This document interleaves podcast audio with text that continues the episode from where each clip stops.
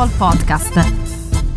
Hello, everybody, and welcome to another episode of the Italian Football Podcast. I'm Carlo Garganese, joined as always by Nima Tavallaey. We're going to be reviewing the, the weekend Serie A action. Um, a lot of uh, controversy, a lot of uh, shock results, uh, a lot of drama, and also one moment of uh, absolute genius. Um, to talk about today. And we're also going to be previewing the, the Champions League action, Inter uh, and Napoli trying to join Milan in the quarterfinals of the Champions League, plus previewing the, the Europa League action and Europa Conference League action on Thursday this week. So it should be a really, really good show.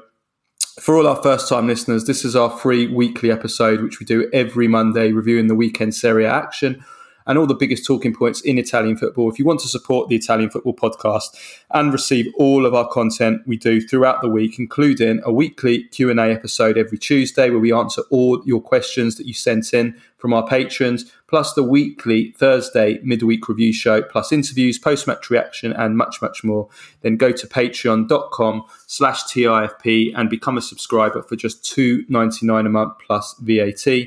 And if I can just ask for all of those who are listening on Spotify, on iTunes, on, uh, on Apple Podcasts, we really, really appreciate um, if you left us a five star rating and, and, give us a follow and subscribe to us, as that it really helps us. Um, yeah, it really helps us grow and spread uh, the gospel of Serie A and Italian football. Okay, then. So lots to talk about today. Let's get straight into it.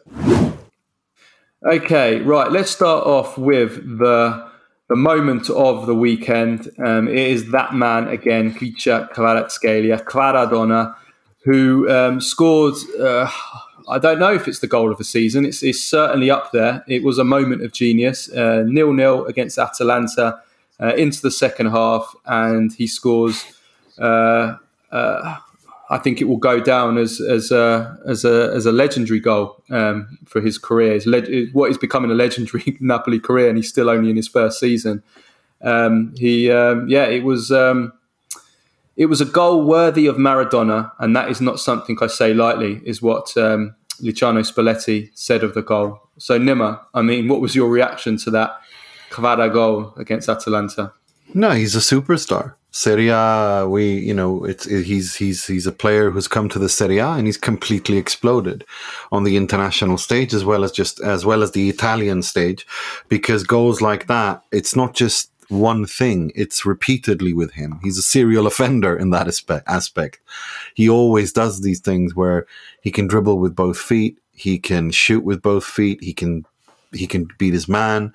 You never know where he's going um, he has such a low center of gravity. His technique is absolutely fantastic. Um, and the goal showed that when he comes with with the ball uh, at his feet with speed and space to attack, it doesn't matter how many defenders are in front of him. He will more often than not beat them and and pull their pants down for everyone to see. Um, it's it's just unbelievable, and and the, he he does everything so quickly. Like you know the, the the time it takes for him to dribble, control, and shoot. It's so much quicker than anyone else um, mm. right now in world football, and it's just it's just so he's he's unique. He really is a unique player. Um, I, I I thought he was special when I saw him when I saw him against for Georgia against Sweden. I in the beginning of the season he promised so well, but I don't think I really didn't expect him to play with such maturity and keeps taking these steps uh, time and time again. Uh, these these leaps of quality, as they say in Italy, uh, he keeps doing that time and time and time again, week in week out, and that's what you need to do if you're going to be a world class player. And I would say he is a world class player. There's no doubt about that. No How good he can be, I mean, as I've said, he has the raw talent what we've seen, if he continues to develop like this, he's right up there with with Mbappe for for for Ballon d'Or discussions, no doubt. Yeah, yeah. I mean, there was eight men in the box. There's a great photo, um, which reminded me actually, funnily enough, of a, a, famous photo. Although it was a different, it was a different move. That that um, it was. Um, Maradona himself for Argentina against Belgium. I think it's from yeah. the 1982 World Cup, where he's got like eight players, eight Belgian players, or I'm not sure how many it was then, in front of him. Remember that famous image Yeah. of, of them? and They're, they're all there, and it's like all of them lining up to try and stop Maradona. And there was this great photo of, of Kvara in this this sequence against uh, Atalanta, where there's like eight eight Atalanta players within, you know, walking, you know, close distance to him, close proximity to him, and and yeah, he just just twists and he turns and he he sends them all all the wrong way and then all the wrong way again, and then I think. Um, was it Rafael Toloi? If you watch him after the ball hits the back of the net, he ba- basically does the splits, and and Musso dives the wrong way. He didn't Musso didn't even know which way the ball was going. I mean, he just um, no one has a clue what he's going to do. That's how special he is because he can go left, he can go right. He moves it so quickly. He thinks so quickly. He can, you know, he, he's he's magical, and and and I mean, he's com- been compared to a lot of players, um, but he certainly that goal reminded me very much of a of a young Roberto Baggio. And again, it was a different goal, but that goal that that Baggio scored against Czechoslovakia in, in Italia 90, which which was a different goal because he, he Baggio's goal came from like the halfway line. He took the ball from the halfway line, whereas Kvara, when he received it, you know, he received it much much closer to goal. But the way that he kind of twisted one way, then the other, uh, and then and then sent the goalkeeper the wrong way, like the finish was in some ways similar to that. Uh, and so yeah, he does he does remind me. I think he is for me he is the most similar player that that we've had to Baggio. I, I, don't. I can't think of someone stylistically who is as similar as Baggio. A young Baggio though.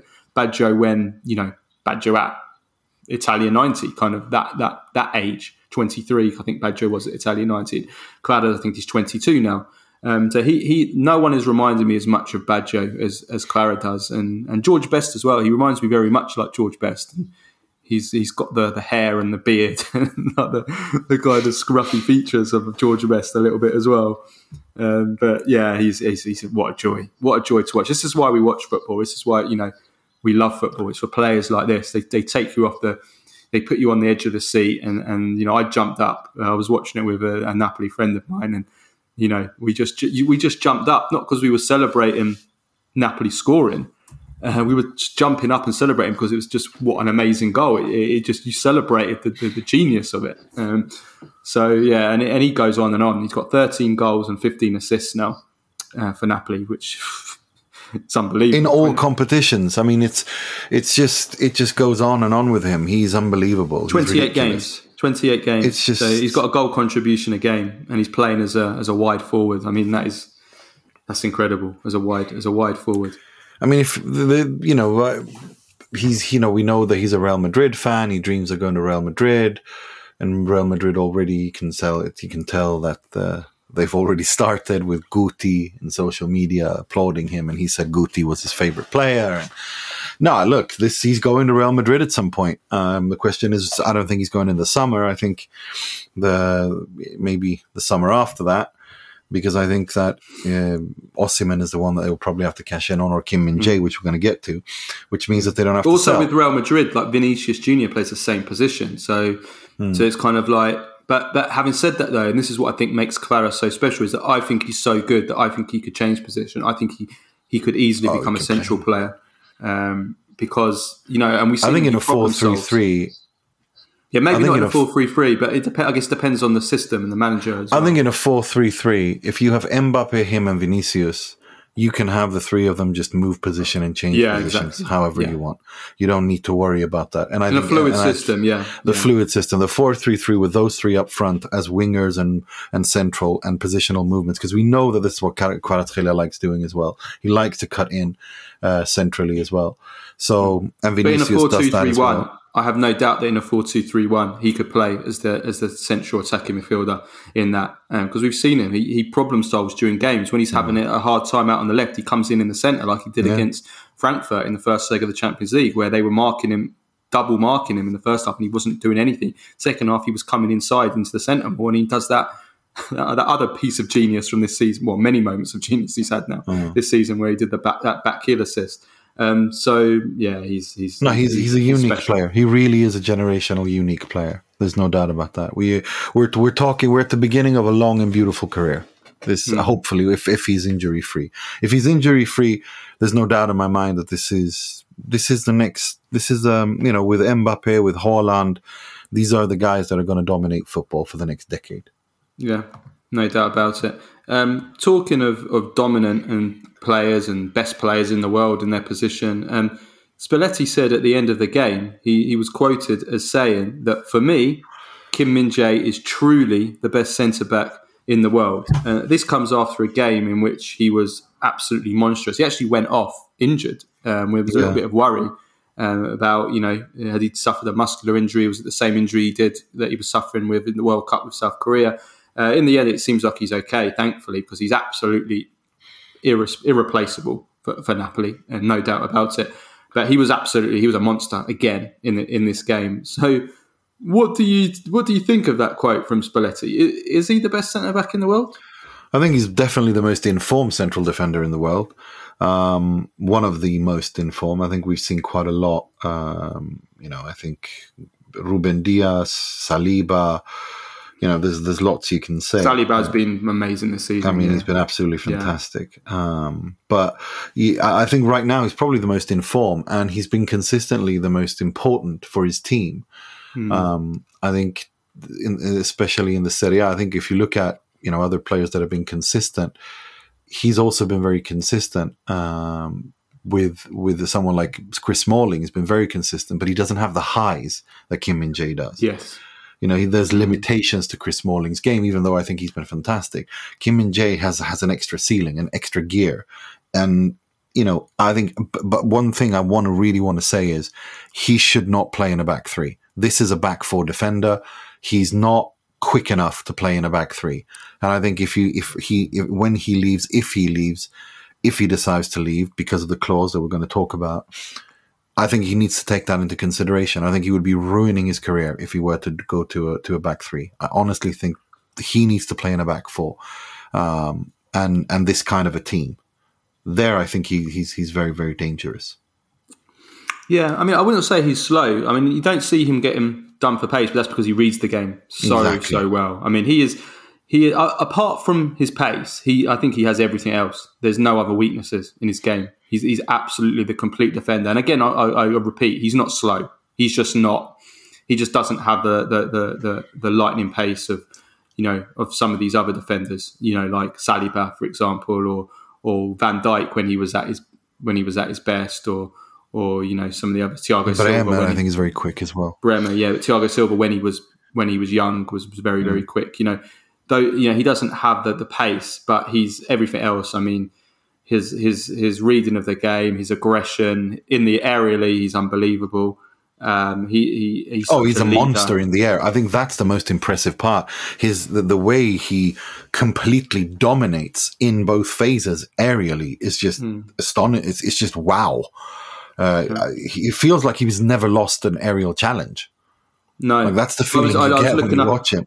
Yeah, no, I was looking up his stats. He's, he's. I mean, this is this is insane. Let me read out his stats in Serie A this season. So he's uh, he's won the most defensive challenges in all of Serie A this season among all players. He's won the second most aerial challenges in Serie A after Djuric, the, who's a striker. So he's the, the, you know the most aerial challenges for a defender in, in Serie A the most interceptions in Serie A. So again, the way that he reads the game, but he, he does that. If you watch him, the way that he reads the game, both as a presser, because obviously that's the, the type of football that Napoli play. They, they press and they press high and they try mm. and win the ball back quickly. He's very, very good at reading the ball and and and see it and getting there in front of his defender. But also saw this a lot in the Frankfurt first leg. The way that he sometimes he takes a step back when the other teams are attacking and then he, he reads the game um, to, to, to, sweep out the danger, almost like a sweeper, but also to come across into the channels uh, and sweep uh, and intercept the ball there as well. He's, he's, his reading of the game is magnificent. Uh, and he also has the most ball recoveries in Serie A as well among all all players.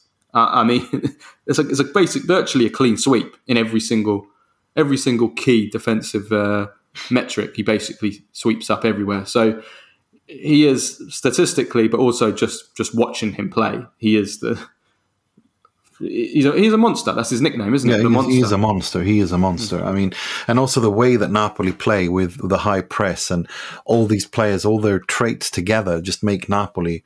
It's all coming together. They they all just suit each other, and Spalletti's been able to get the best out of everyone, and they've turned it into this unit. Of course, you have individual brilliance as as we have with Kvara, with Kim Min Jae, with Anguissa, with all these players, Osimhen, etc.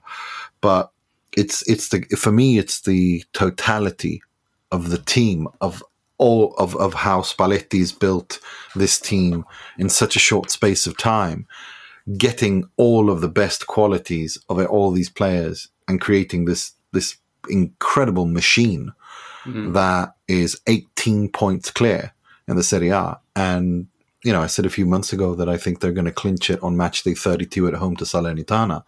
Stand by that. I think match day 32 against Salernitana is when they're going to. April. Is that in April? Is yeah, still in April, April, then? Yeah, still in April. End of April. It depends. The, the, the, I mean, the fixture list hasn't been set yet. Depends everyone else does. I mean, everyone else, as we'll come to, everyone else is, everyone else is dropping points, including Inter, um, mm. who, I mean, I, I, can't believe they lost this game. Um, well, no one can. But, no one can. because it. if you watch that game, Inter dominate every aspect of that game from start to finish. Um, tactically, they were sound. They did everything right. They created enough chances, more than 3.97 xg. I mean, that's insane. I mean, what, what do you want? What else do you want? Um, it's uh, it's it's clearly that this is uh, this this is this was a self inflicted wound. These are on the players. Uh, I know we're going to talk about Inzaghi. This is not on Inzaghi. Even the most avid Inzaghi critic was like, "No, was this, this just not, was this more bad luck? Not, was this bad? Was no, this, this isn't was bad, this bad luck. luck. and bad finishing? No, it's not. It's not bad luck and bad finishing. It's it's not. It's got nothing to do with that. It's got to do with the with the complicating life for yourself, which Inter are intergalactic champions of. Um, and Lautaro Martinez. Look, we need to talk about this. We need to have a conversation. Is Lautaro Martinez a luxury player? Because a luxury player at Inter that Inter can't afford to have.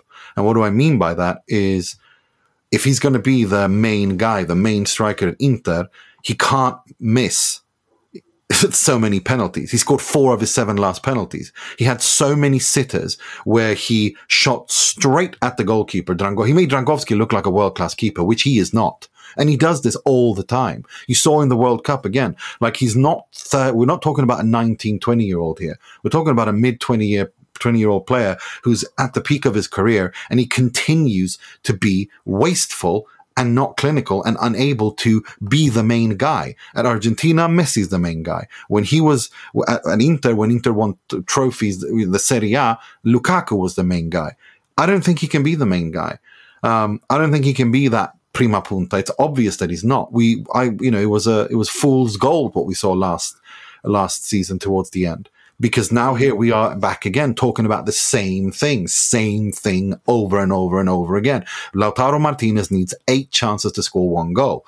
And it's not always like that though, because he does have some games where he's incredibly clinical and he scores incredibly difficult chances, and you think that is, you know, that is the finishing and the and the, the ruthless finishing of a world class player. But then he goes through, as we always talk about, we, we've said before about him being patchy. It will score eight goals in eight games, then he won't score for the next eight games. We know that already. But I also find that we're talking about missing. We're talking talk- four out of seven last penalties. Well, he, that's a different thing. That penalties is a penalties. He shouldn't be taking the penalties. That also comes down. I also blame Inzaghi with that. That that that you know you you should have a clear hierarchy. You do not take the penalties, Lautaro anymore.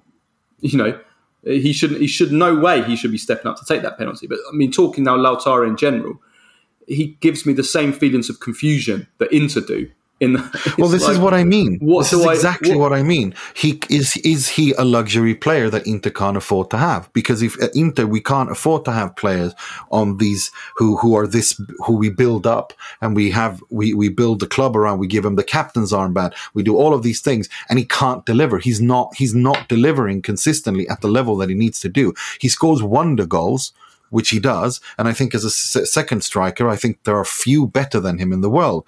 But mm. he's supposed to be the main man at Inter now for two seasons, and he simply can't shoulder it. He just can't. He's not doing it. And mm. on the other side of the much. coin, just just to play devil's advocate, I mean, he's scored 30 over 30 goals in the last three seasons not including this one and he's well on track to do that again this season. So which tells I mean, if you, look every, at his numbers exa- well exactly you, you see we, exactly which again shows that he's not scoring enough because if you look at the number of chances he misses if you look at sitters that he misses when if you look at in important situations when he's supposed to deliver week in week out in decisive moments he's not doing that and this is what I mean about what, what is Lautaro Martinez. The fact that he's a world class footballer, there can be no doubt. But is he a luxury that Inter can't afford in the situation they are? Because Inter needs someone who scores, who wins games week in, week out, who eh, when he's when he gets a chance, he, he scores it. And he I doesn't. Think what is, I think what this shows is I think this shows that he needs he needs somebody next to him yeah, that will he's not, guarantee a number of goals. And I think well, that's what I mean. When Lukaku was there in the first two seasons, um, well, not not the first two seasons, Lukaku's first two seasons yeah. uh, at Inter, um, you know, okay, Lautaro scored a lot of goals, but he was still incredibly patchy. Uh, but that didn't matter as much because he had someone next to him that would. Well, that's exactly what I mean. Take the pressure off him in, during those moments where he is inconsistent, whereas that isn't the case now. Um, so I do still think he's an incredibly well, look, he's, the, he's the second top scorer in Serie A. I mean, you, you, you, know, however many many you miss, you have to give credit for that. But I just well, just, that's what I'm it, doing, and this is my point that he's he's a he's he's a he's a you know is he a luxury that Inter can't afford because he's supposed to be the main man at Inter. Clearly, he's not shouldering that. Um, and he the fact when I mean you need a main man, I mean you're the main man that wins you wins you important games and trophies. Zlatan at Inter was the main man. He carried Inter. Lautaro is not able to carry Inter. That's my yeah. point. If he were able to carry Inter, we wouldn't be having this conversation. But there's very few right players that can that can do what Ibra did. I mean, that can carry a team. No, I get if you were that, to get rid of Lautaro, no, who would you get? I mean, you would need two strikers, wouldn't you? You'd need to buy two new No, well, that's that's exactly it. I'm not saying get, I'm not saying get rid of him. I'm saying that these these discussions need to be had, and if if mm. those discussions need to be had, then the the, the right choices need to be made. Meaning. He can't be the main man. He can be a captain in a supporting attacking role, but he cannot be the main man in attack. It's as simple as that. And that leads us nicely into Simone Inzaghi as well, because uh, this this is again the game against uh, Spezia is not where it went wrong at all. Because let me is, pose the question. Let me let, let me pose the question outright then, because a lot of Inter fans are talking about this right now. Should Inter consider replacing Inzaghi at the end of the season? I think you need to have the conversation, but the the the question becomes: Okay, get rid of Inzaghi. He's got a contract until twenty twenty five. You have a you have a financial difficulty. Who are you going to replace him with? So you're going to pay him until twenty twenty five. You're already in, in a situation with wages um, and and finances because of you know Suning. Um, so who are you going to bring in? Who can you bring in? Who can you afford to bring in uh, that can do it better? And if you say Thiago Motta, I'm can I'm, I'm leaving the, the room because that's ridiculous. De Zerbi.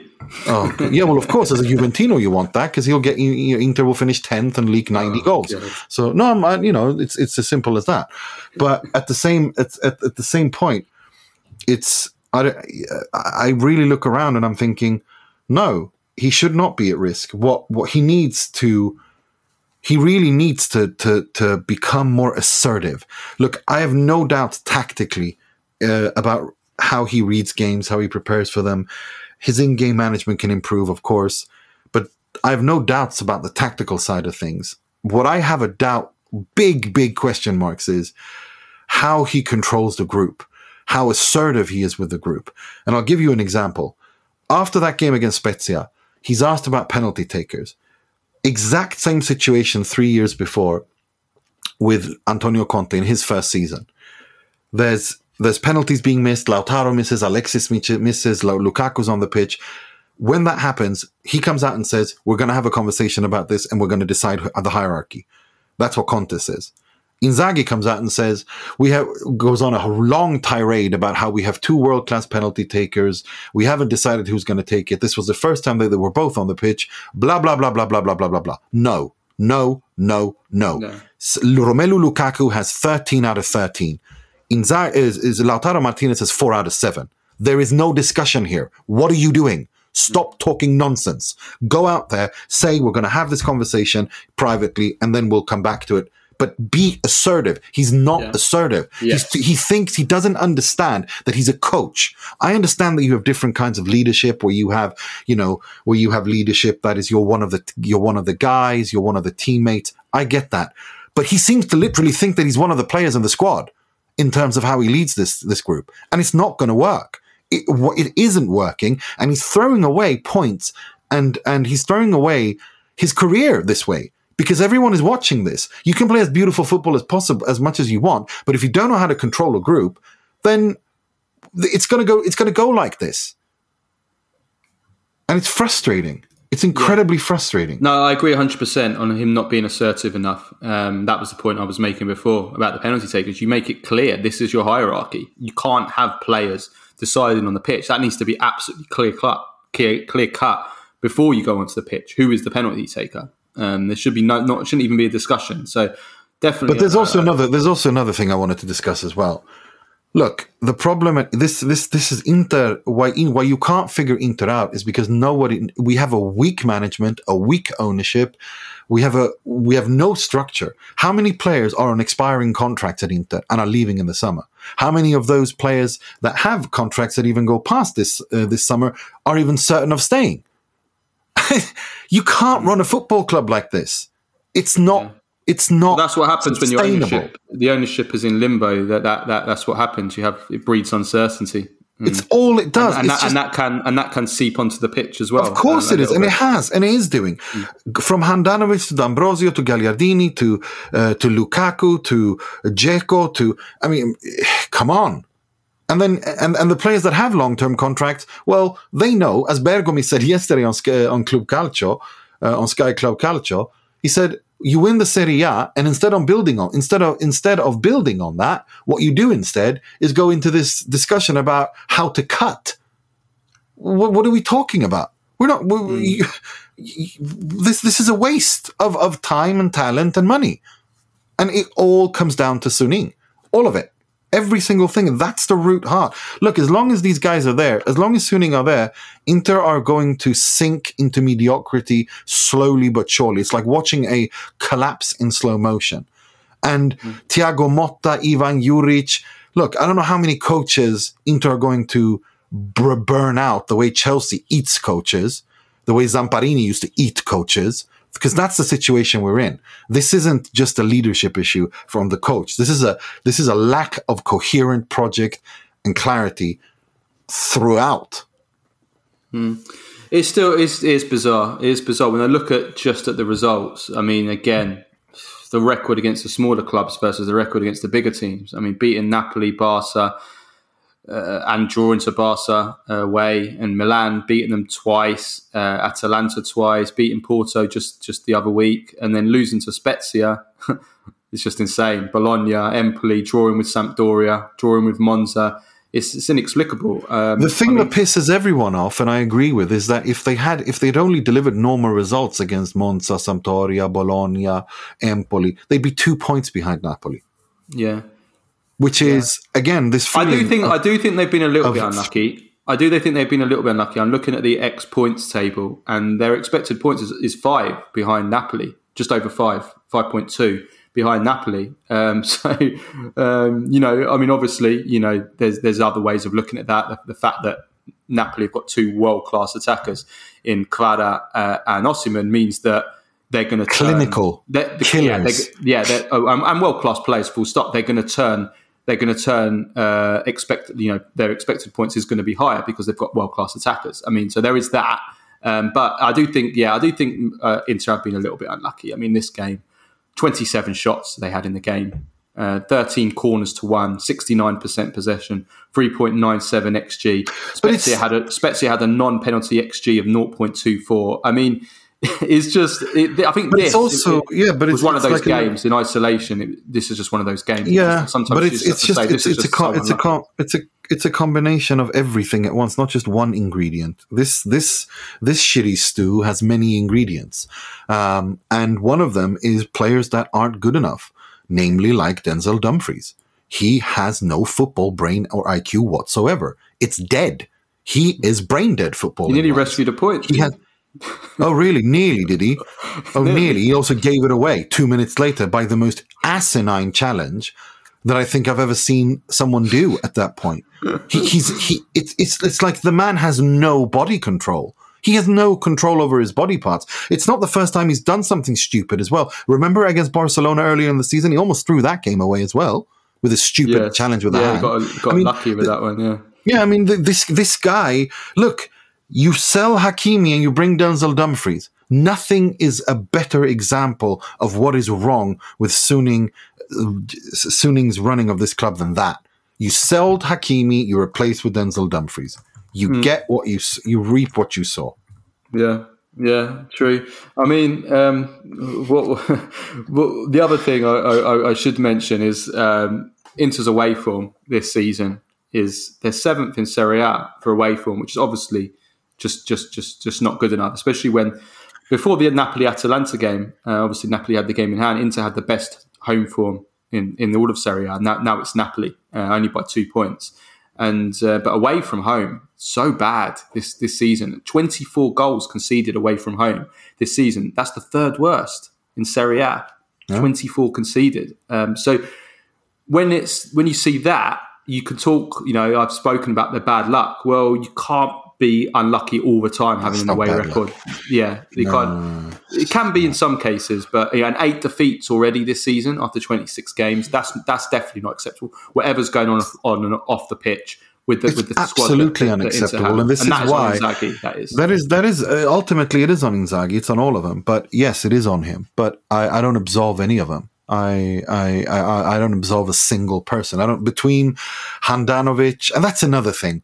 Why is Inter the only club in the history of football where the goalkeeper is, suffers from fatigue and needs to rotate? I mean, what are you doing? Use your brains here. There is, there is nothing to gain by rotating uh, Handanovic and Onana. Nothing, no, nothing to gain. No, and nothing. if you want to, if you want to play Handanovic because he wants to feel part of the group, I get that. Then you don't do it away from home. You do it at home where you know you're mentally much more stable. And even if you were to make a stupid mistake, there's time and your team reacts to it. You don't do it away from home in a must win game. No, Again, a goal, a no one will thank need. you for it. If, Goalkeepers if it, don't need to be rotated. They don't get physically. But yeah, but that's, that's not, it's got nothing to do with that. He's, he's, he's talking bullshit when he says stuff like yeah, that. That's physically, physically you don't need physically you don't need to rotate a goalkeeper. Everybody knows that. You might as well rotate Carlo. the coach. You might as well rotate. Look, uh, Carlo, everybody knows that. Simone knows that as well, and that's another thing of his communication. Saying stupid shit like that that we wanted to give Onana a rest. A rest from what? Standing still? Like, what are you talking about? He doesn't need any rest. This is not about that. It's about that you need to keep everyone happy in the dressing room and maintain the peace. I get that. All right. I get that. But it comes back to the assertiveness and also the decisions. Why, if, if you know that you struggle away from home, then do not rotate the goalkeeper away from home. Why are you making life difficult for yourself? Make it easy. Yeah. Start start Handanovic at Lecce against Lecce at home. You don't need to play Onana then if you want to do that thing. Do, do you see what I'm saying? Like he makes these stupid schoolboy errors, and and it's like he's he's he's throwing away his career here at Inter by making those things because yeah. when you rotate Handanovic in, no one's going to thank you. It's an unnecessary risk. If you win, no one's going to thank you. But if you lose, people are going to throw the throw throw the book at you. It's it, come on. No, just, no, I agree. I agree. The, the last thing I want to say on Inter is, and this was my, my biggest conclusion from this game, is Inter, there's there's no doubt whatsoever now that Inter need to buy a new partner for for Lautaro next I mean that might be obvious to most fans already, but this this this would make I think it's been proven conclusively now. We thought maybe that goal that Lukaku scored against Porto in the first leg might I give didn't. him that, that little that little jolt, and if not necessarily to become, no one expected him to become the, the, the Lukaku that we saw in his first spell, but at least you know it would unblock him. He might go on and start scoring a little, you know, start playing better at least. Well, no, he, he hasn't. He's uh, finished. Uh, and, He's finished and, at this level, and and we, uh, you know, I said he was finished at the top top level. I, I'm starting to wonder if he's even finished at this level. Look, he, he can't deliver. I mean, Moratti said today, it's like what we're in April now, or in March, we're in mid March now, and already he looks slow and unfit. Yeah. What are we doing here? Well, I saw there was a great quote from Christian Vieri. He says, he says, I would be top scorer if I played in Serie A in this Inter team. And yeah. You I think know, he and, would. and, and, and I don't think that's too much of an exaggeration because I think you look at how many chances Inter create in these games that they've lost, and they've just had, you know, they've, they've had 20 to 30 shots in most of these games that they've lost to the small teams. You know, and, and, and that is a problem for me. That is, well, it's definitely, that is a problem on the attackers not putting the chances away. There is can't- other issues which we've spoken about, but Yeah. at the bottom line is if their attackers had put the chances away in these games, these stupid losses that they've had, they would have won. Not maybe not all of them, but they would have. They would have. You know, they probably would have won at least half of those games. So that's on the attackers. that's Five on the attackers for me. Yeah, no, Not just. Lautaro, but- well, as it turns out, Edin Dzeko at 37 is not the way to go. Who knew? I mean, and by who I mean anyone who has a functioning brain. I mean, come on, Hmm. what are we doing here? It's it's it's just it's like it's a slow decline. It's Yeah. a slow. I just- I wanna give a shout out, though. I want to give a shout out though to one player from, Yeah, from me too. Spezia, uh, Me too. M'Bala Un, Nzola, Yeah, Nzola. Up, up front. If he played for, he's everything at Spezia that Inter wanted Lukaku to be. Yes, I was going to say he, he's got the same kind of build uh, as as Lukaku, left foot. Work rate, Yeah, uh, he was mo- he was a monster in this game, was- and and he was totally isolated for most of the game because Inter was so dominant territorially in possession. and he worked so hard. The hard. job, he, yeah, his work rate with the job he did in holding up the ball, like bringing And he's a others into- penalty taker as well. and he's a penalty taker, yeah, but bringing others into play. I mean, we've spoken about, I mean, you know, we talk about Lukaku. We've spoken a lot about Vlahovic recently, about how bad his hold up play has been with his back to goal. Well, you know, this was a lesson from Nzola of, of how you play when you're isolated, when you're playing counter attacking, and, you, and you've got no none of your teammates around you. Just how to buy time, how to hold off defenders, how to disrupt the defense. Uh, and you know, he was physically he's so strong. I mean, he, he the first goal he barged uh, Acerbi off the ball, which is not no mean feat. He's a strong guy, big guy, uh, and then assisted it had to be Maldini, didn't it, to, to, to, to, score the goal. Oh, I said it at half time on a space we did. I said, okay, he's coming on. Well, now we know he's going to score. The question is, how many are Inter going to score? I mean, it's just it's just classic. I mean, it's, Yeah. he, it's But Nzola, he scored twice this season, Maldini, on Inter and Milan. Like, it's just a Yeah, joke. it's crazy, isn't it? It's the only teams he scores against. But uh, but Nzola, he's been fantastic all season. I mean, he's the third top scorer in Serie A this season for such Hmm. a poor team who creates so little. He scored more than half of Spezia's goals this season. Spezia scored 23 goals. Nzola scored 12 of them. He's also assisted in another two. And if Spezia do stay up, and I and I personally think that based on I think so as that well. on paper, the quality that they've got on paper, for me, they shouldn't. They're not good enough to stay up on, on paper. In looking at the you know player for player, I think there's be- there's three. I mean, there's there's there's not three better teams than them. Um, so three worse teams than them in the in the division um, on paper. Um, so Nzola, it's all down to him. He scored seven in his last eight games. He's on absolute fire. No doubt about it. He is worthy of a much bigger club. Uh, I'm not saying he could play for a bigger club as a starter, but I think definitely as a, like as a backup at a bigger club, you know, like as a fourth forward, I think he could do a job. I think he could, definitely could do a job. So he was, no, I he agree. I think at Inter, I mean, if he had played for Inter to the, on on that day, Inter would have won that game easily. For first of all, he would have taken both penalties, and secondly, he would have he would have given them the oomph they need, the the, the cutting edge, the the power, the the the, the, the, the you know the cutting edge up front that this this this this Inter just doesn't have. You know, Yeah. Okay. Right. Let's move on to Juventus then. Uh, another. I mean, there's a lot of thrillers this weekend. Big goal scoring games. Um, Juventus versus Sampdoria was was another of them. Um, first thing we have to talk about is the refereeing controversy. Um, Two two. Rabiot scores a goal uh, to make it three two, where the ball. I'm going to say hits his hand, but I'm going to ask you first. Um, it hits his hand and he volleys it in. Um, it looked a definite. Well, it was a definite handball I mean, for me. handball. Um, what are we talking about? um, yeah, but the goal, gets, the goal gets given. It's, Go on, Nima, you go first. it's it's a handball. Like, what are we talking about here? Like, you know, and I love when people, you know, it's like, oh, but from that angle. Well, actually, if you look at the ball, you see that if you look at from that angle from behind, you see that, um, you see that Rabiot's arm, and there's there's a there's a distance between his arm and his body, so you can actually see through that. Now, if the ball hits his chest, you would have seen the ball between his arm and his body. You don't do that. You see it hit hit his what do you call it shoulder and then down on his arm. And as for the definition of IFAB, what a handball is, it's anything down from your shoulder that that's a hand. So it's it's it's it's ridiculous that it's not given. Um, and it's it's a clear handball. It's not it's not nothing to talk. I, I, you know, if if that is, you know, if that yes, that maybe is his. Ch- that that can only be his chest if he's built like Lolo Ferrari from the front. Google who that is. Okay, or if or he's that, built or, like or that or that trans teacher in Canada. I was just going to say the Canadian, the Canadian teacher who got fired for for dressing for being inappropriate. I mean, come on, we're, we're at the level now where Did we she get to. fired? I don't sure even sure. Well, she she was suspended. I think she was suspended think because I don't think they even No, they did. It was in, it was it was something about inappropriate, which I don't want to you know go Google. Let's not that go there. Let's not go there. Yeah, Go- Google it and you'll understand what why. But regardless, like, come on, we were talking basic uh, anatomy here. That is not his chest. That is his arm and his, his biceps. And unless you know his uh, he's he's got some sort of weird thing that only happened in that moment. It's it's it's it's it's his arm. It's nothing to talk about. It's It's, it's, it's, it's, silly. it's, a, it's, it's a complete it's a complete it's it's just it's just disgraceful the whole the whole It really situation is. and I'm going to expand on this I'm going to expand on this it's a look anyone using any basic logic right can see that it's a handball I mean it's a definite handball on. right the problem is this the referee didn't give it in live play right so the VAR checks now every single TV station in Italy that's analysed this says the same thing right I'm not saying I agree with it, but they're they're explaining why this wasn't overturned. And the reason it wasn't overturned, and I think this is this is the biggest reason why this is a scandal, is there was only one camera angle available, which is kind of How? partly partly from the side, partly from the back, right? Even from that camera angle, it looks to me, basic logic suggests and tells you that it's a handball.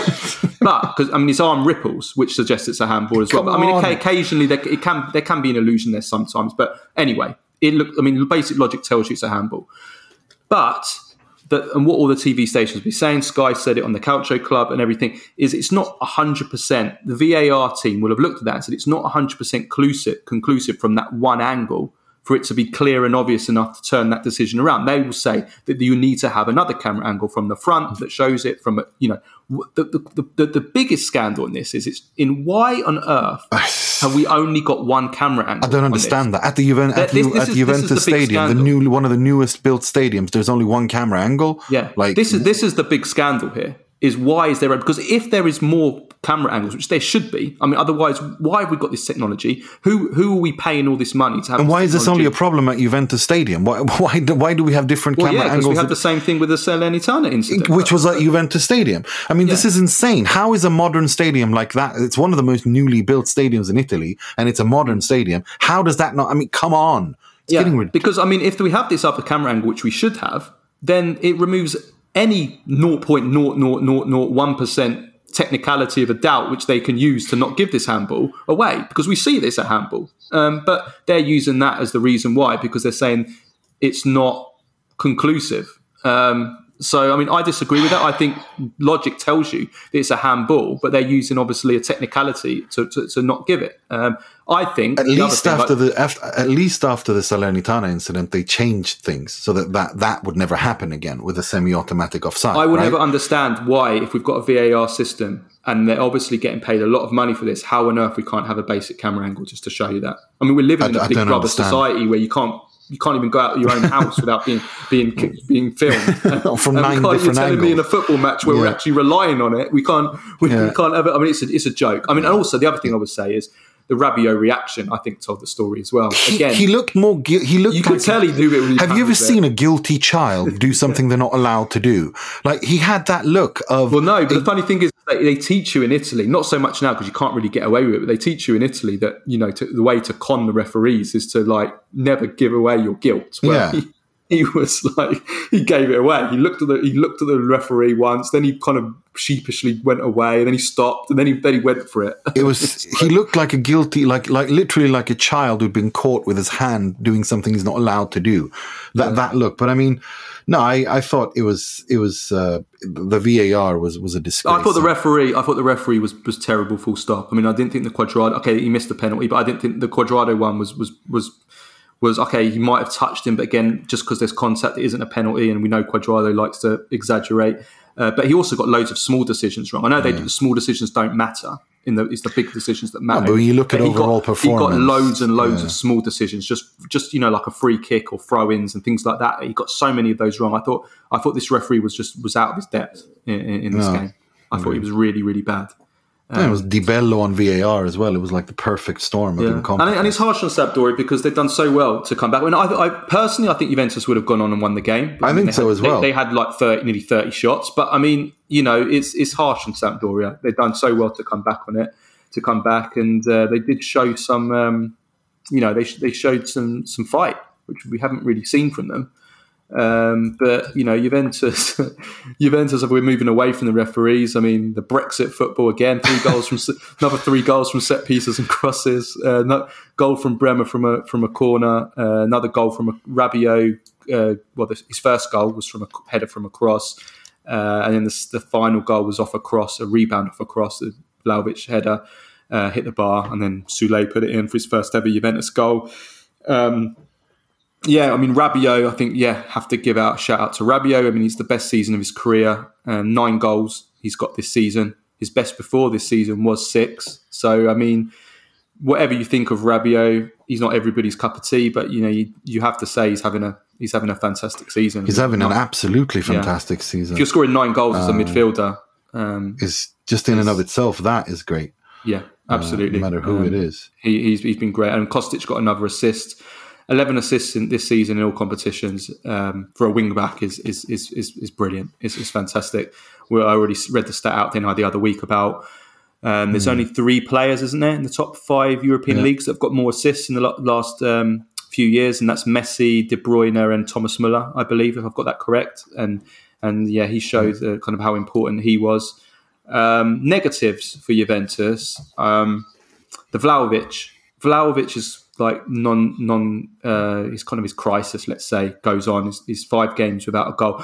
I did think he was a bit better in this game though. Um, after his penalty miss, weirdly, I thought he actually showed some fight, and he was actually really unlucky not to score after that. He's just um, he's just he's just yeah he, he's just going through a crisis at the moment, and, and, he, and he just needs a, just he needs a goal. But I did think there was a few more positives in this game for Vlahovic. Um, than there was, uh, and also Juventus's defence. And we have to speak about this. Um, Bonucci.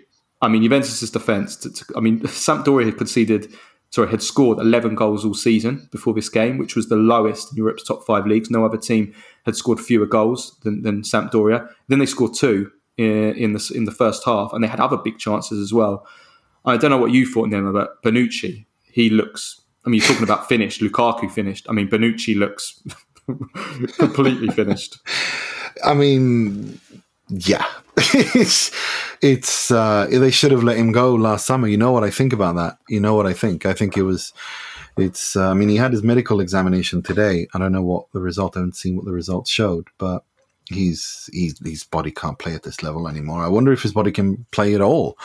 Uh, at any level, he doesn't look like it, does he? He looks he looks like you know when the legs go, and, yeah. and it's like that you're you try and run and the legs aren't moving. You know, the body's moving, the upper body. No, it's like moving. the mind wants it, yeah. but the body can't carry it, and and yeah. it's you know he's he's done what he's gone done. I mean, Juve have quite a quite a few injury woes. I mean, Chiesa, thank God, is not serious, um, but Bonucci, Alex Sandro, look, it's uh, um, you know they need to, and then of they course, were decimated in this game. Yeah, they were decimated. Yeah, but then game. also, which we're going to talk about, Pogba. Um, yeah, just before we get to Pogba, one I just want to single out one player for for Sampdoria, Zanoli. I liked him too from Napoli. Um, he showed enough for me to suggest that he might even get back at Napoli if he can, if he plays like he did against against Juventus, he keeps up that level of performance, he might have a future at Napoli. No. Um, okay, of course, Di Lorenzo is the first choice, but he's the first choice. But you know, Di Lorenzo's thirty this year, so you know, Zanoli's young, he's Italian.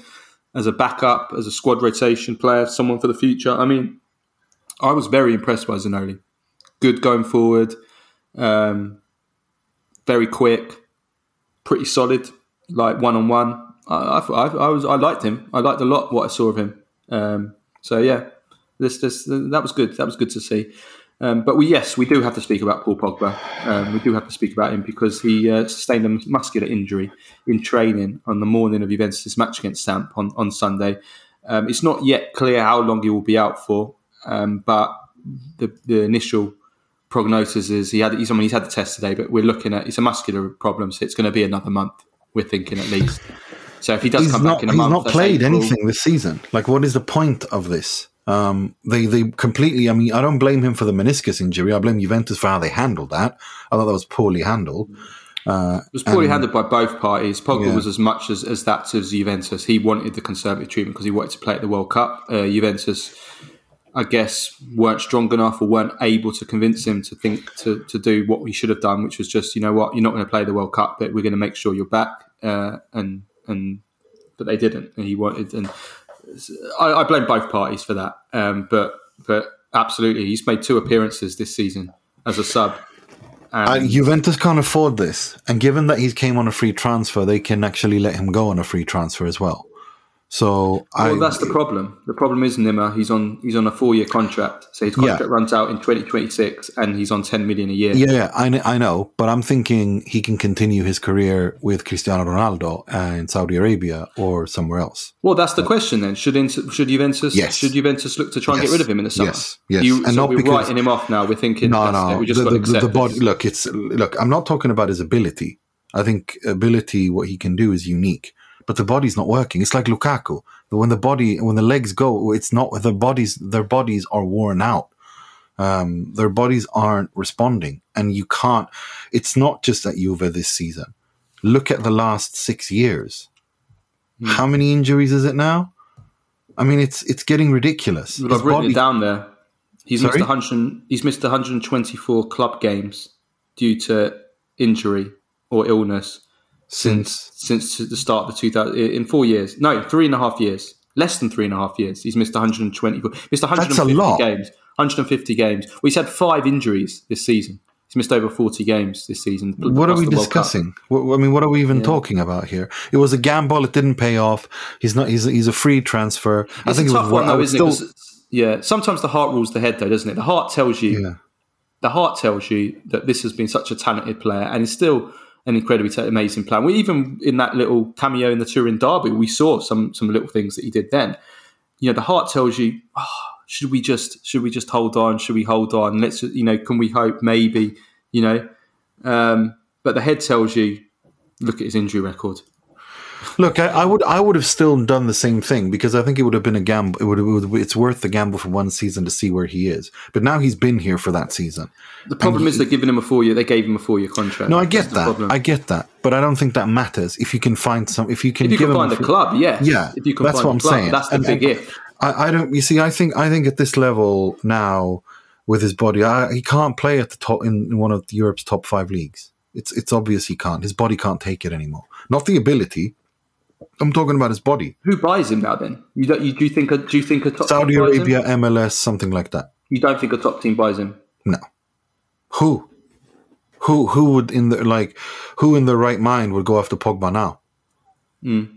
And pay him what he wants, given how much he wants and how much his contract is worth and and all that stuff. Yeah. Who who would do it?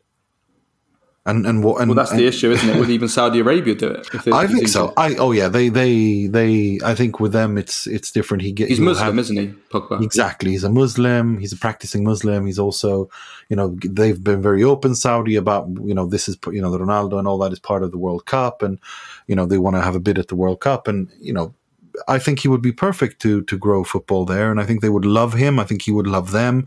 It would be great for Middle Eastern football, um, and he would be able to reboot without the pressures of playing in a Juve or, or a Manchester United or something like that. And I think The that would be, is, would he would he move there, or will he? I mean, I, I see him not wanting to leave like this. I see him basically rejecting every move and staying at Juventus next season. He doesn't have to go anywhere, and he can say, you know what, I want to try and prove myself next season. I can easily see that, but yeah, it's a sad. I do feel a little bit sorry for him too. I saw the video of him refusing to sign autograph for fans this morning. He, he he just looked like he just didn't. He was just looked like he wanted to burst out crying. He he, he felt so he looked so broken. So I, I do feel a bit sorry for him. Uh, he does love football. Uh, He does, and he, he wanted to do well. I, I feel bad for him as well. I mean, it's not his it's, it's not his fault. I mean, you, you can't, you know, your body's your body. What are you going to do? Uh, You know, it, it is what it is. It's a sad situation, but at the same time, it can't continue like this because Juve can't afford to have a player on his wages be this this injured. it's just not they can't. working. They can't with the financial issues they have and the Yeah. legal issues they have. Um, okay, Yeah, talking about falling apart. Roma. Roma absolutely what lose the their heads. What the hell happened there? Like, Uh, talking about incredible games, I mean, this was for the neutral. This was an unbelievable game. This game had everything: seven goal thriller. It had controversy. It had red cards. It had penalties. It had uh, teams hitting the woodwork. It had chance end to end stuff. It had just oh, it was it was oh, what a game! What a what a game! I loved watching this match. Um, so that's the first thing to say is what an enjoyable game.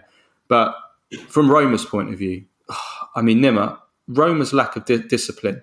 Um, and I'm sorry, I have to blame Mourinho for this. This this this all stems from Mourinho. This does. I mean, Kumbulla, obviously, first of all, Kumbulla has to take it on the chin. It was a moment of madness for him. It was a correct decision. Roma can complain. the thing that annoys me about that the thing that annoys me about Kumbulla is that he finally has a good week. He scores a header, you know, in the in the Europa League, an important win. Is things are looking good. He, he gets the dis, he gets the confidence again, and then he to, to start again, and then he does that, and it's like you know, it's not just it's not for me. It's not even an issue of it's not just bad discipline. It's also mental strength. You know, like what kind of mentality do you have where you fall into where you can't control yourself even at mm. the slightest? I It mean, wasn't even that much of a, you know, it, it wasn't like Mancini on Keane where he pulls his dreadlocks. No. I mean, there wasn't really much in it at all. I mean, there's a little niggle from from Yeah. Berardi, but it wasn't much. Um, it's just a moment of madness. He, he, lost in this game, um, but I, I think that if we want to look at, you know, the environment that Mourinho has created at Roma, I think he is partly to blame for this because I think that Roma players and the fans, but Roma players were nervous throughout this game. Uh, and I don't mean nervous as in they were, they were scared. I mean nervous as in they were on edge, you know, in yeah. terms of uh, their temperament. Yeah, their uh, even before the Kumbulla red card. And, you know, I don't think that how Roma behaved ahead of the game, the press silence, uh, the white handkerchiefs from the from the fans, um, which probably would have gone with the blessing of the, of the of the of the of the club, I would imagine. The creating the impression that they are being targeted, um, that there's this kind of conspiracy against them. Um, whatever you want to say about the how Mourinho was treated, whether it was right or wrong, you know, I No, just feel like this created. I think that just this created, uh, you know, like like I said, it made them feel nervous. And I think Mourinho's to blame for this. You know, he wants to. I understand he wants to create this kind of bunker mentality, this us against the world, and that that has its advantages as well. But it also risks setting a bad example and creating a kind of indiscipline on the pitch. that- that- you can do that. You can do that. You can do that if you have discipline. You know, Yeah. you can do that if you have disciplined players, if you have experienced players that know how to handle it.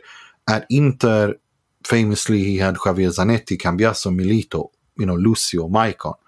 At Chelsea, he had Drogba, Terry, Terry, Lampard. You know what I mean? Like he had an, a, a solid base of experienced older players, right? Who knew how to handle that.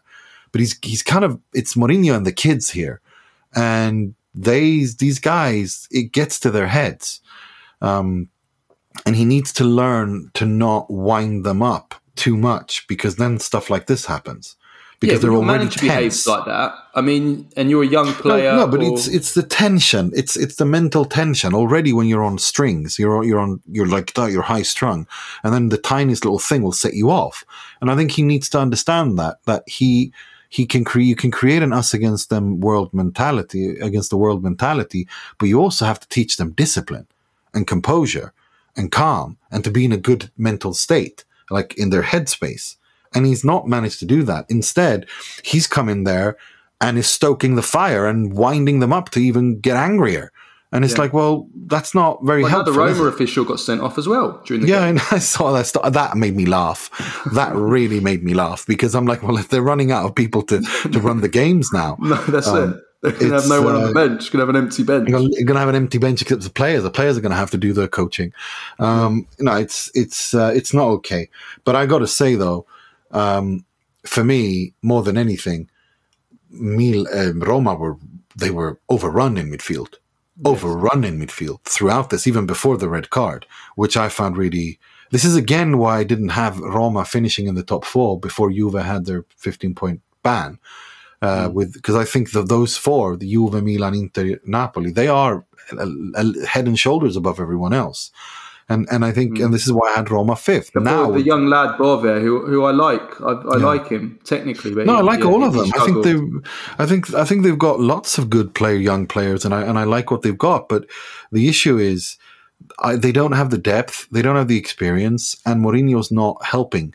Uh, no. right well, now. you know what Mourinho has said outright, hasn't he? He has to play his best team because when he rests players, this is what happens. And I guess well, he's right. Kind of I think he's actually. Right. I but then when you say that, right. then I guess it's going to happen, isn't it? If you're telling your players, yeah, and, and this enough. notion, I don't know what he's this Karsdorp thing needs. Like he needs to chill with that because you've made it clear that you don't believe in him, and you want him to leave, but this notion of every, it's like Karsdorp got all the credit in the world to him for the loyalty and and and mental strength this guy is showing, turning up week in, week out, fighting, playing, doing everything he can when the coach is literally dem- demeaning him on a weekly basis in the media. It's, it's mm. getting too much. It's it's not it's not a nice look. It's actually becoming quite tasteless. And I'm I, you know I love Mourinho, and I th- I don't think he's finished. And I think he's out. You know I think he's got his eye on that Real Madrid job, and I think Roma could be an upset. As I said before the season, I have them as a dark horse to win the Europa League because I think if they can avoid Arsenal over two legs in a final, they could do something. Because Mourinho. Well, it's a big week ahead for them now. It's a big week because they top four. But, they, but drop out I just, the top four. I just got to say, if Milan beat Salernitana, they're out yeah. of the top four. Yeah, and I just got to say that, like, just to finish that point, like, you know, I, I think Mourinho, but he needs to take a little bit responsibility here as well. Um, he really does. No. no, he does. He does. He does. I think he's created the environment that's that's he's lit the fuse here, and and um, and that's what's uh, it's played out. But we've got to talk about Dybala. We're talking goals of the season what a goal that was. Yeah, what was, an absolutely stunning little piece of genius that was. Mm. That is La Joya when he's fit. And it's so ironic to me that Juventus are struggling with injuries and Dybala's not had that many injury problems and he's delivering as well for for Roma. So, and yeah. the same thing with Inter. I'm not absolving Inter here. You went after Romelu Lukaku. Congratulations. Think of what Dybala could have he's done. still had a few injuries, to be fair, but yeah, he's definitely done better than, than, than, than Lukaku and then some of the Juventus uh, hmm. players. Mm. Uh, that's for sure. Uh, we do have to give. I just want to give a quick shout out though, on the Sassuolo side of things to Laurienté and Berardi because they were absolutely magnificent, both of them, um, in this game. I think Laurienté has been one of the signings and one of the breakout stars of, of the season. I saw one of our Patreons um, uh, sent us a tweet on this, didn't, didn't they, yesterday? Mm. Um, and uh, yeah, another two goals, a great assist for the Pinamonti goal. The way that he kind of got away from Mady Camara and slipped him through, I thought that was really, really good. He, he's one of the informed players in 2023, five goals in 2023 now, and he's got 13 goal contributions this season. Um, I think that he can he can definitely play at a high level. He, he, kind of he has that spark, he has that pace, that direct running, the goal threat, scores goals, makes goals. How far, how high he can go, I'm not sure. Mm-hmm. I don't mm. know. It's hard to say because you know we've seen these kind of players at Sassuolo in the past, and I do think that it is easy as an attacker to express yourself at Sassuolo because of the way they play. I think it, for an attacker, for attackers to express themselves at Sassuolo, it is that's a great place for attackers to develop um, Sassuolo is. We've seen so many come through in recent years because of the way they play. Um, so I don't know how far he can go, but he is wonderful to watch. And Berardi, exactly the same. Um, there was a moment in this game which on any weekend would have been probably the moment of the weekend, but he was obviously Kvaratskhelia uh, took that. But his back heel nutmeg on Spinazzola in the build up to the second so goal was, beautiful. Was, was, incredible, so beautiful. Genius. No, he was unbelievable. He made he made a couple of passes that the timing of which and the vision of which was just so beautiful to see um, that I that I was gasping. Um, Berardi, uh, yeah, you know, it was really he was really when he's like this, he's one of the best players in the Serie A when he's in this mood. No, it was good. It was good. It was good to see him um, back to form, and also for Italy because Italy have no forwards right now for the Euro qualifiers. And now, I mean, again, so Dionisi at Sassuolo doing what doing what De Zerbi did at that's all, isn't he? I mean, delivering against the big teams. What is it? Four it's goals so away bizarre, against Roma. So how many years Five now goals away against Milan. Yeah. It's bizarre it's bizarre, isn't it, how they do so well against the big teams. But you know what? Sassuolo and Fiorentina are hitting form now, and both of them. I mean, Sassuolo are only three points behind the, the, European place, which I, I, don't know how that is even possible.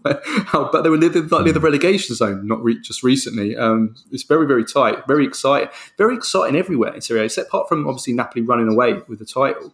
You know, the top four race is incredibly exciting the, the, the, race for the Europa League and Conference League is incredibly tight. I mean, you know, there's so many teams that are in for that seventh place. Uh, Coppa Italia, I mean, it's it's yeah, it's, it's going to be a really exciting end to the season. And Sassuolo have really hit form now; they've won three in a row. Uh, and uh, when Berardi and Laurienté are playing like this, then I do think that with those two stay fit, they can they can cause trouble to, to anyone. They are, yeah, they're that good. Um, okay, uh, just yeah. So just quickly, Lazio. Not much to say about this. Nil nil uh, at Bologna. Um, kind of what we predicted. Yeah, beating Napoli, mm. and then we predicted that they'd probably slip up after that. They lose to AZ and draw with Bologna, um, and um, yeah. So yeah, no surprise there. The other results in Serie A this weekend: Empoli nil, Udinese one, Lecce nil, Torino two, Cremonese nil, Fiorentina two. Fiorentina hitting good form now as well. Um, Verona one. Monza won. Verona, yeah, they've had a dip now. They were starting to pick it up, so they they've got a lot to do in the relegation race. Bad weekend for them. Milan played Salernitana before, uh, after Torino. Torino against Lecce was an interesting one. Uh, the one I really enjoyed that. Juric, Juric doing Juric things. I mean, if we're talking about how good Bologna is doing under under uh, um, Thiago Motta, well, Torino's doing one better. They got they're ahead of him uh, mm. on 37 points. And and the thing is that you know 29 goals scored, 29 conceded. Juric. I mean, it's it's and he's on 37 points. I mean, that's that's the kind of like maximum uh, output that you can get from that kind of goal scoring record. You know, I, I don't think he yeah. could have got got more than that. And they're in eighth. Um, just one point off Juve. They've started scoring a few more now as well, Torino, like Fiorentina mm. as well. So then they both of those have kind of started started scoring now, um, which obviously helps. Mm. um, okay, uh, Antonio. Right, we'll talk about Antonio Conte on Thursday. We'll have plenty of time to talk about that, uh, about him leaving Tottenham and where he could go next, um, because that could be depending on how Inter get on, that could be a it could be a possible uh, option for Inter. So we'll do a little Champions League preview now. With what uh, money? When people say Conte going to Inter, I'm thinking, how are they going to pay him in monopoly money? Like, what, yeah, what are they going to okay. pay him in Spizzico vouchers? Like, mm. Pete, like what are they going to pay him in? I don't I mean, The guy well, left. The, well, the economy is collapsing anyway. The bank, all the banks are collapsing as we speak. So you don't know. exactly. Maybe pay him in. I, I don't know. It's something else. Um, mm, yeah. Champions League. Champions League preview. Yeah. Porto. Porto. Inter. Um, Inter mm. one 0 up uh, from the first leg. They're playing at Dragao. I think we said it. This is 50 50. Yeah, it's still 50 50. It's uh, one good thing for Inter, one bad thing. Gosens injured, definitely going to miss. Um, Skriniar uh, trained with the group yesterday and today, partially. Uh, partially. Probably going to. Probably full training. no. Uh, yesterday, partially. Today, I've not seen the reports fully yet, but I know he participated. Um, look, it's uh, it's going to be tight. What's what's his issue? It's a back issue. Uh, right. I, I, I, can't remember exactly the the term for it, but it's a it's a back issue where uh, it's got to do with your vertebra. Like uh, yeah, right. Uh, but it's it's nothing serious. Um, but he's gritting his teeth. Mm. And uh, Gosens injured because uh, he's his left calf. he had a minor strain, and that's another player again Players, big big money. The three latest big money signings Inter have made: Gosens, Lukaku, Correa. One disa- one big one injury disaster after another. They just can't get any consistency in them. And Gosens, same shame because he's been good for the last three. He's played three games in a row, and, and now he's injured, and, yeah. and you can't have that. Uh, yeah. Dimarco. You know, Otavio is obviously suspended for, mm. for Porto, but Porto's form hasn't been great since um, since losing to Inter. They had won 10 in a row before that, but then they lost to Inter, then they lost to home to Gil, Gil Vicente. Uh, and they, they weren't great at the weekend. I think they won 3 2 at the weekend against the low. I know team. that Patrick Kendrick, our friend, when he listens to this and hear you call them Gil Vicente, is going to throw a complete hissy fit over this. Gil. Gil Vicente, something like oh, that, okay. I think is how you pronounce it. Let us know, Patrick, please. but Gil, I think it's I think Gil Vicente something like that. Okay. But yeah, we just slaughtered Portuguese. He's going to kill us both. um, Could I just have a quick comment on Porto's racism in their Twitter post? I don't know if that's racist. I don't know what that is. is. It's the most bizarre thing I have ever seen. It, you know, the, their own players have got like lasers shooting out from. I'm sorry, like... you put a, you put a picture of an Italian with a moustache, looking, look, you know, carrying a pizza on a vest. But have you seen the that's, rest of the racist. image? Have you seen the? It's a racial stereotype for sure. But have you seen the rest of the image? It's like a six year old, like a crazy, like, like some six year old with with with with with issues that has taken over his dad's computer. It's like it's the most insane graphic design I've ever seen. I just I, I burst out laughing. I was like, well, I don't even know what they're trying to say here. Their own players are shooting lasers, like they've got their eyes. All of the players, they've got four players, and they're shooting lasers out of their eyes. It just looks insane. It's yeah. genuinely one of the most bizarre photos I've ever seen. Um, it's I, my favorite was was one person commenting on that saying, "Graph, graphic design is my passion." like as a reply to that, because it was it was absolutely batshit. It was Brilliant. so funny. Uh, other the other game is obviously Napoli two 0 up uh, against Frankfurt. They're at home. Um, few players missing for Frankfurt. Kolo Muani suspended. Jesper Lindstrom injured, so Napoli in a good position there. Uh, Europa League and Europa Conference League. Um, Juventus 1 0 up against Freiburg. Freiburg at home for the second leg. Uh, Juventus got quite a few injury problems um, in defence for that game, so they have to be a bit careful. But they, they should be okay because, I mean, I, I didn't think Freiburg were very good at all. Juventus had like about 30, 30 shots in that first game. But yeah, they, mm. they, they, they, they should be okay. And Roma are in a really good position. Really fantastic performance in the first leg against Real Sociedad. Um, and um, Sociedad are in a very, very bad run of form right now. I think they've got one win in their last nine games. Um, failed to score in six of those games. So yeah, it's not going to be easy for Roma because they, they, have got quite a few players not in 100% shape. But yeah, well, Mourinho's back, and I think Mourinho, uh, yeah, Mourinho's back though for this game. He's suspended in the derby next week, which we're going to preview on Thursday. But yeah. um, it's uh, I, I, think that matters, and I think he will now try to rein it in because I think he understands that you know a good result in the Europa League could give echo uh, for him for because because you know whether or not he stays or not, and and I'm yeah. leaning more and more to him leaving. Uh, than staying. Yeah. Okay. Um, and the other so, games, um, Fiorentina 1 0 up against Sivasspor in Turkey. They travelled to Turkey for the second leg, and Lazio 2 1 down at home. They lost the first leg to AZ 2 1 they go away for second leg. So they they it's not over, but it's going to be very very difficult for them to, to turn that around. But it is doable. Um, let's get into Baggio and Prem Face of the week. Okay, Baggio. Uh, I mean, it's Kvaratskhelia. Kvara and Dybala. Like those are both for me. Both of those goals are just world yeah. class, beautiful, beautiful, beautiful, yeah. beautiful. Yeah, Kvara for me, no doubt about it. Um, Prem face of the week. We, have had another Premdemic this this week. There's, it's been a so good many. week for Premdemics, but there's yeah. one that made me laugh more than any others, uh, and that is Jermaine Jenas, who was the, the co-commentator for Milan's game against Tottenham uh, in the in the Champions League, and he um, he called Sandro Tonali for the entire game. He called him Tonioli who is, uh, for those who don't live in England or the United States, uh, they might not know of this guy, but he's a very, very famous, world famous um, uh, dancing judge, like one of the top world's top dancing judges. He used to be a dancer himself, uh, and he's like the, the main dancing ju- ju- uh, judge on Strictly Come Dancing, which is like the main dancing show in, in England.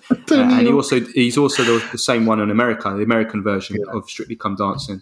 Dancing with the, the Stars or whatever. He's like the main judge on that as well. it's like this little funny Italian, English Italian man with a funny accent. But I think the most batshit. I mean, it's not really. It's just a you know, it's a podcaster, so it's not like you know, it's just two guys, two guys shooting the shit. But that the, the does Maradona get into the Crystal Palace starting lineup is like. I mean, to be fair, one of them just told him to f off when he said that. Like that's how his reaction was. Oh stop. Like it was too much. But that, that's also another like, wow, well done. Yeah, yeah, I do think that Maradona gets into the Crystal Palace. I saw I saw yesterday that Crystal Palace haven't had a shot on goal in their last three games, not a single shot on goal. So maybe they could do with Maradona. What do you I think Maradona now, Maradona's corpse would walk into the. Yeah, Crystal someone Palace. tweeted that. That was the best reply to the tweet. Someone said, even Maradona now would get into the Crystal Palace team. He's been dead for almost two years, and I think he, you know, you know, I, I think he'd get into the team. Like he- No. oh my days! Okay, brilliant. Right, that's it. That's all we have time for today. We'll be back on Monday for the Q and A. No, we'll be back on Thursday. We'll be back on Thursday for. Tuesday. Yeah, yeah, sorry. You know, you said Monday. You confused I me. Tuesday. We'll be back on Yeah. Tuesday for the Q and A episode, and then on Thursday for the um, for the review of the Champions League uh, action and Milan's game on Monday Yeah, against Salernitana. Absolutely. Yeah, brilliant. Lots to look forward to. Then we will see you. And we'll be previewing the crazy weekend that's coming. Derby della Capitale, Derby d'Italia. Yeah, we sure will. Two two uh, Massive games. two belters there. Yeah. Okay, we'll see you next time. Have a great week. See you soon. Ciao ciao.